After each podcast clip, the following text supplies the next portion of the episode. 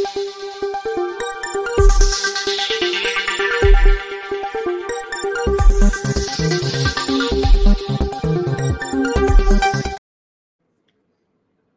राम। शिवसेना टूट गई है और टूटकर शिवसेना हो गई है और उद्धव बाला साहब ठाकरे की सेना हो गई। है कल स्थापना दिवस था। दोनों ने अलग अलग मनाया अलग अलग समूहों ने। एक समूह एक नाथ शिंदे के साथ और एक समूह किसके साथ? उद्धव ठाकरे। जिनकी पूरी पहचान ही यही है, उद्धव बाला साहब ठाकरे। एक नाथ शिंदे शिवसैनिक हैं, लेकिन उन्होंने अपने से पहचान बनाई। अब ज़ाहिर है कि जो बाला साहब ठाकरे की विरासत है, वो मज़बूत है। तो उद्धव ठाकरे के साथ भी एक बड़ा वर्ग है, लेकिन एक के बाद एक लोग छोड़कर चले जा रहे हैं और तो अब एमएलसीज भी छोड़कर जा रहे हैं। मनीषा कायंदे जो है, आप उनको टीवी पर देखते होंगे प्रवक्ता के तौर पर। और वो भी चली गई। बड़ी मज़बूत प्रवक्ता थी, सलीके से शिवसेना का पक्ष रखती थी। अब संजय राउत तो कुछ भी बोल देते हैं, कोई आए, कोई जाए, उससे फ़र्क नहीं पड़ता, बस वो बने रहे।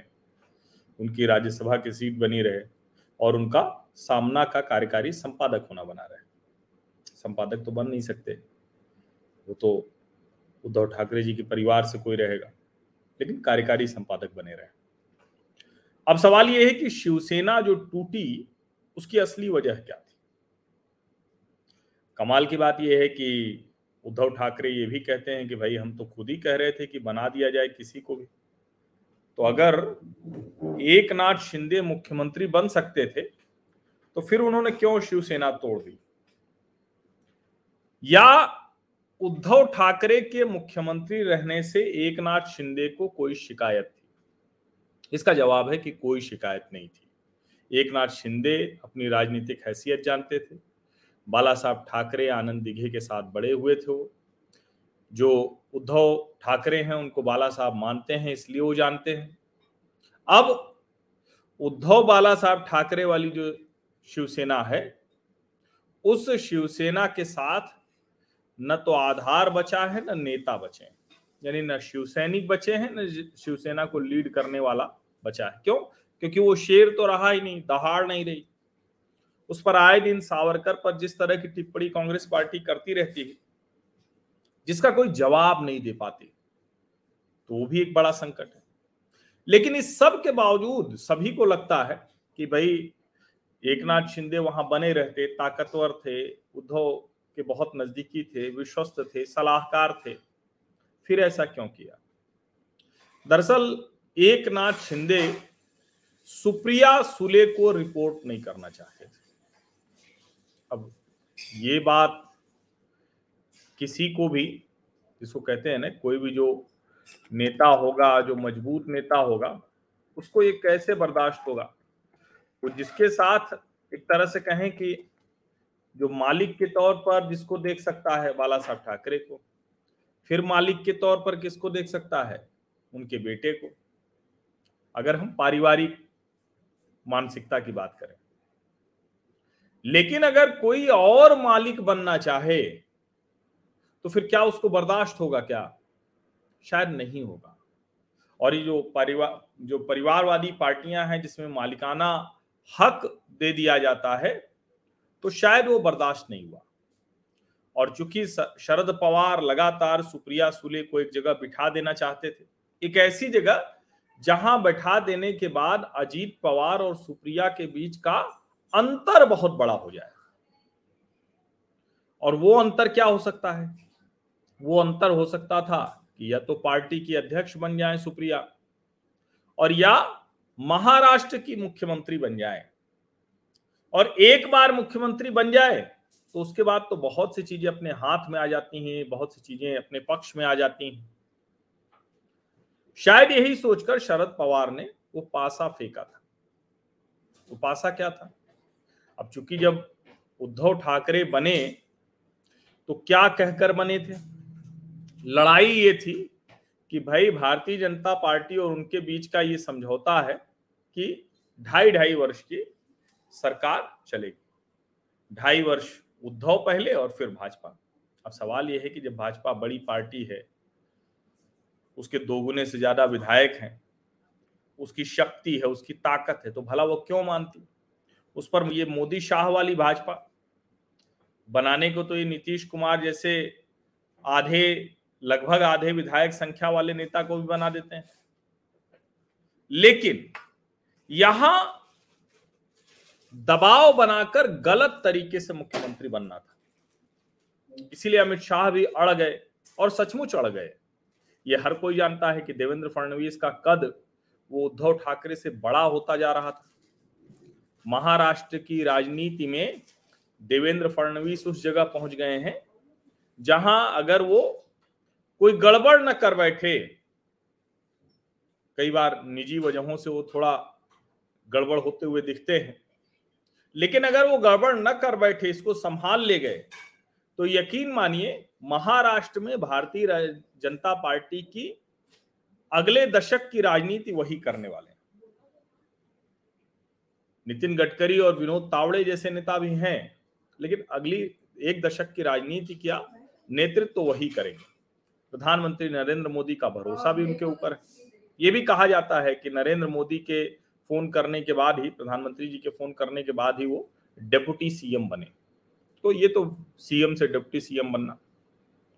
लेकिन ये जो डेप्यूटी सीएम है इस पर जो है थोड़ा सा दूसरे तरह का पेज था।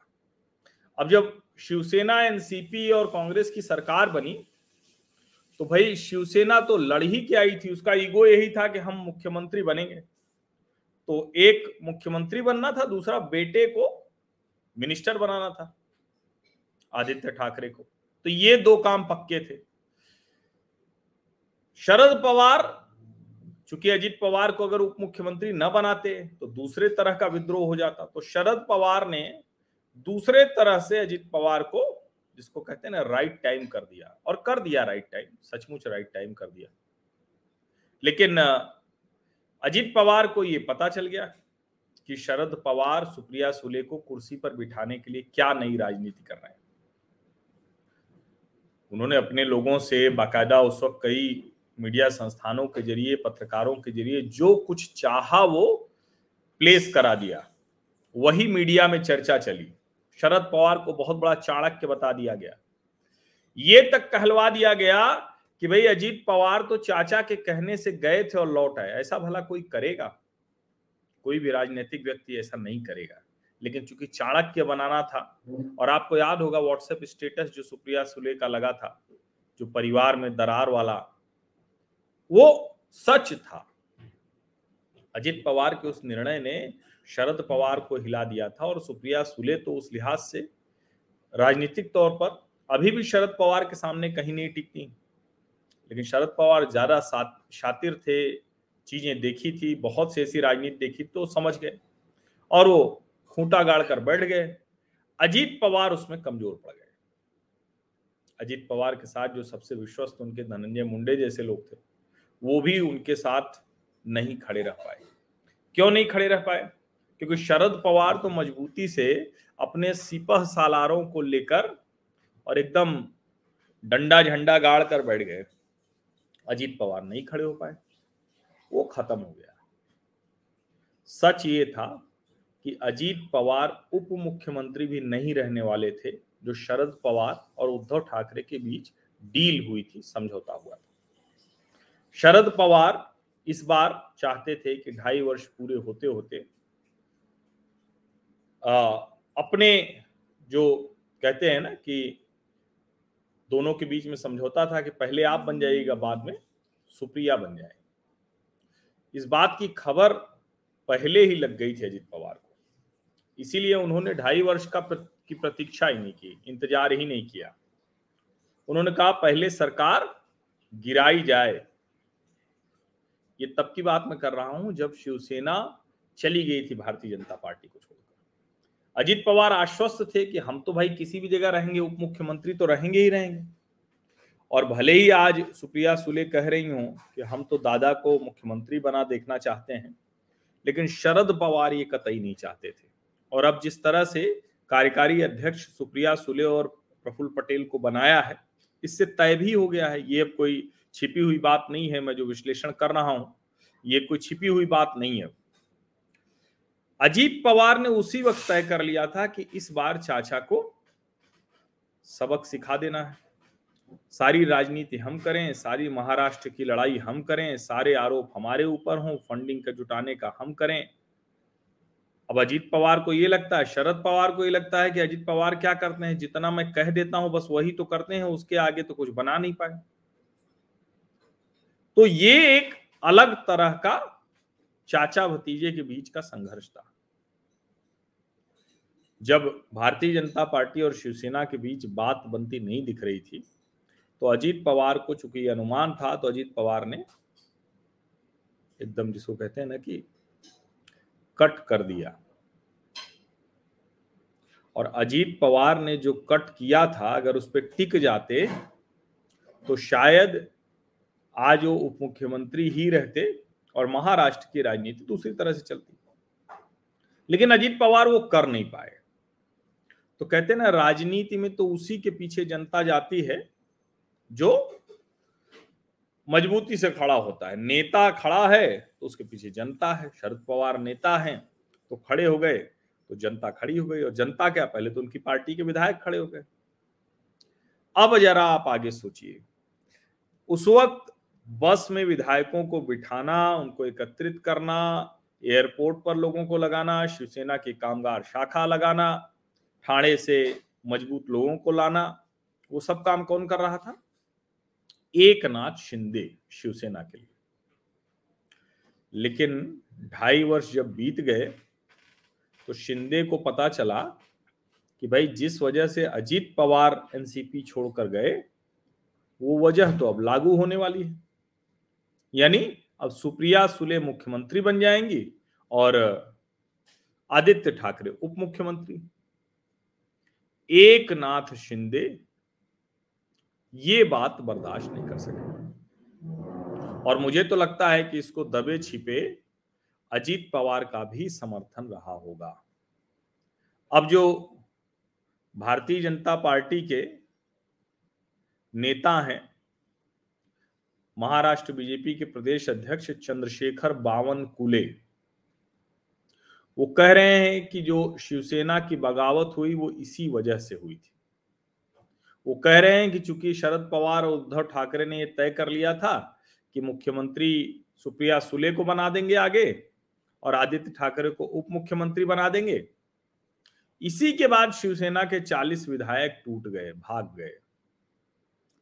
बावन कुले कह रहे थे कि 2024 में सुप्रिया सुले मुख्यमंत्री बनेंगे, आदित्य ठाकरे डिप्टी सीएम बनेंगे। अब शिव सैनिकों को तो लगा कि ये तो पूरी तरह से खत्म करने की तैयारी है। पूरी शिवसेना ही खत्म हो जाएगी। बावन कुले ये भी कह रहे हैं कि जो महाविकास अघाड़ी के संयोजक शरद पवार हैं उन्होंने पार्टी को चुनाव में सौ विधायक चुनकर लाने का टारगेट दिया था। अब जिसको कहते हैं ना कि पार्टी चल कैसे रही थी? उद्धव ठाकरे मंत्रालय नहीं जा रहे थे। ये आरोप चंद्रशेखर बावन कुले के हैं और राजनीतिक आरोप कहे जाएँगे, लेकिन ये हवा में तो नहीं है। सब कुछ हुआ है। और उस वक्त उप मुख्यमंत्री के तौर पर वो काम कर रहे थे कौन? उप मुख्यमंत्री के तौर पर काम कर रहे थे अजीत पवार। ज़ाहिर है, सरकार में क्या कुछ हो रहा है, वो तो एनसीपी ही चला रही थी, एनसीपी ही जान रही थी। अब ज़ाहिर है, इसके अलावा जो सारी चीज़ें हुई, वो आपने सबने देखा है, उसमें कोई छिपी दबी बात नहीं है। तो चंद्रशेखर बावन कुले जो कह रहे हैं, उस बात पर बहुत ज़्यादा संदेह की गुंजाइश नहीं रह जाती। बहुत कम संदेह की गुंजाइश है, क्योंकि महाराष्ट्र का घटनाक्रम तो इसी तरह से चला है। तो आपको शिवसेना के टूटने और एनसीपी की दरार, हालाँकि एनसीपी भी टूटी ही है, लेकिन वो चूँकि टूट ऐसी है कि वो टूट कर बाहर जाने की अवस्था में है नहीं। उनको लगता है कि अगर हम टूट कर बाहर गए तो हमारा पास, हमारे पास कुछ आधार नहीं रहेगा। मुझे लगता है कि इसी वजह से टूट नहीं हो रही। लेकिन अजीत पवार, जो ताकतवर नेता रहे हैं अभी, लेकिन उनका हर्ष बुरा होता जा रहा है। क्योंकि शरद पवार ने अभी जो नया किया और वो जिस वक्त तो अनाउंसमेंट कर रहे थे शरद पवार तो प्लास्टिक की पानी की बॉटल लेके यू यू कर रहे थे। पता नहीं वो उनकी सर पर मारने की इच्छा हो रही थी या क्या थी। उन्होंने हालाँकि बधाई उधाई दी है सब, बधाई, शुभकामना सब दिया है सुप्रिया सुले को। लेकिन आप सोचिए जरा कि जो स्थितियाँ बनी हैं, उसमें और कोई वजह नहीं लगती। एक नाथ शिंदे उद्धव ठाकरे से सिर्फ़ इतने नाराज़ नहीं हो जाने वाले थे कि वो अपनी पार्टी बना लेते तोड़कर। और वो मन बना भी लेते। मतलब एक नाथ शिंदे सोच भी लेते कि नहीं नहीं, हमें यही करना है तो भी शिवसैनिक उनके साथ नहीं जाते। जरा सोचिए ना आप, भाई क्या वजह होगी? जो मंत्री रहे वो, उनको मंत्री बनने के लिए क्यों जाना है वहाँ?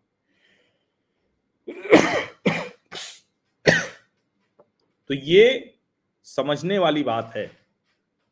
और इसीलिए चंद्रशेखर बावन कुले कह रहे हैं तो वो भारतीय जनता पार्टी के नेता हैं। तो वो तो इस तरह के दांव खेल सकते हैं। लेकिन इस दांव से उनको लाभ क्या होगा? कोई लाभ नहीं होगा। होता दिख भी नहीं रहा। इसीलिए यह बात मज़बूत लगती है दमदार लगती है। और अगर यहाँ तक की बात ये मजबूर है म, आ, मतलब मज़बूत है, ये दमदारी है, इसमें आधार है। तो फिर इसके आगे की एक भविष्यवाणी मैं भी कर दे रहा हूँ। हालाँकि भविष्यवाणी नहीं करना चाहिए। हम पत्रकारों को तो नहीं करना चाहिए। लेकिन भविष्यवाणी मैं ये कर दे रहा हूँ कि यकीन मानिए,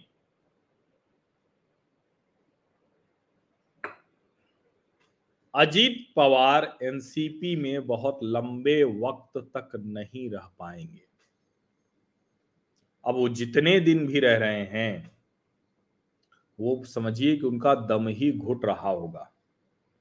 क्योंकि जिस तरह से उनको अपमानित किया गया, कहा तो वो सोच रहे थे कि पूरी विरासत हमारे नाम हो जाएगी और कहा उनको उस विरासत में मुंशी टाइप की जगह दे दी गई। अब भले कहा जाए कि भाई सरकार ले आओ, मुख्यमंत्री बनो, लेकिन ये तो सब जानते हैं कि वो कितना कठिन काम है। और उसके लिए जितने तरह के समीकरण की ज़रूरत है, वो तो जब तक शरद पवार रहेंगे, तब तक शरद पवार के हाथ में ही रहेगी। अजीत पवार तो उसको हासिल नहीं कर पाएँगे। एनसीपी की दरार और शिवसेना की टूट की वजह यही लगती है, भले वो चंद्रशेखर बावन कुली के मुँह से निकला लेकिन लगती यही है, स्पष्ट दिखता है, जो आधार दिख रहे हैं, जिस तरह के समीकरण चले हैं, जिस तरह से घटनाक्रम हुआ है, वो ये बात बिल्कुल दुरुस्त लगती है। आप सभी का बहुत बहुत धन्यवाद।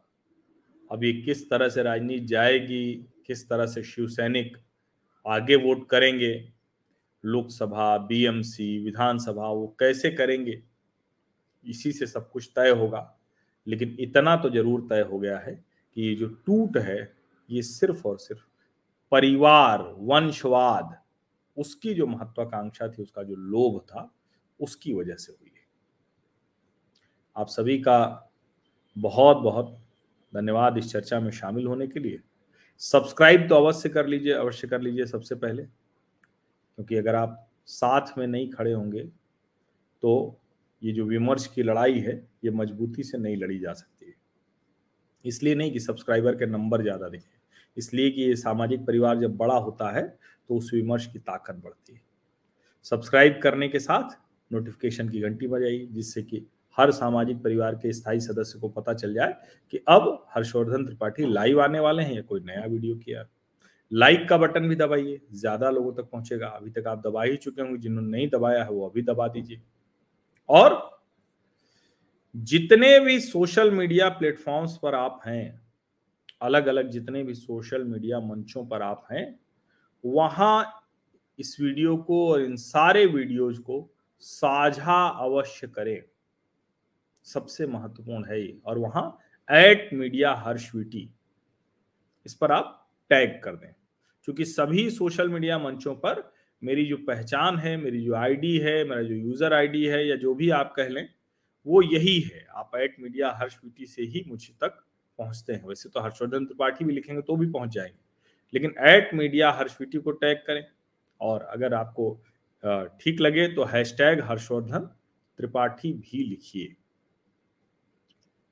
बाकी अपने घर परिवार, दोस्तों के व्हाट्सएप समूह में भी भेजेंगे तो ज़्यादा बेहतर होगा।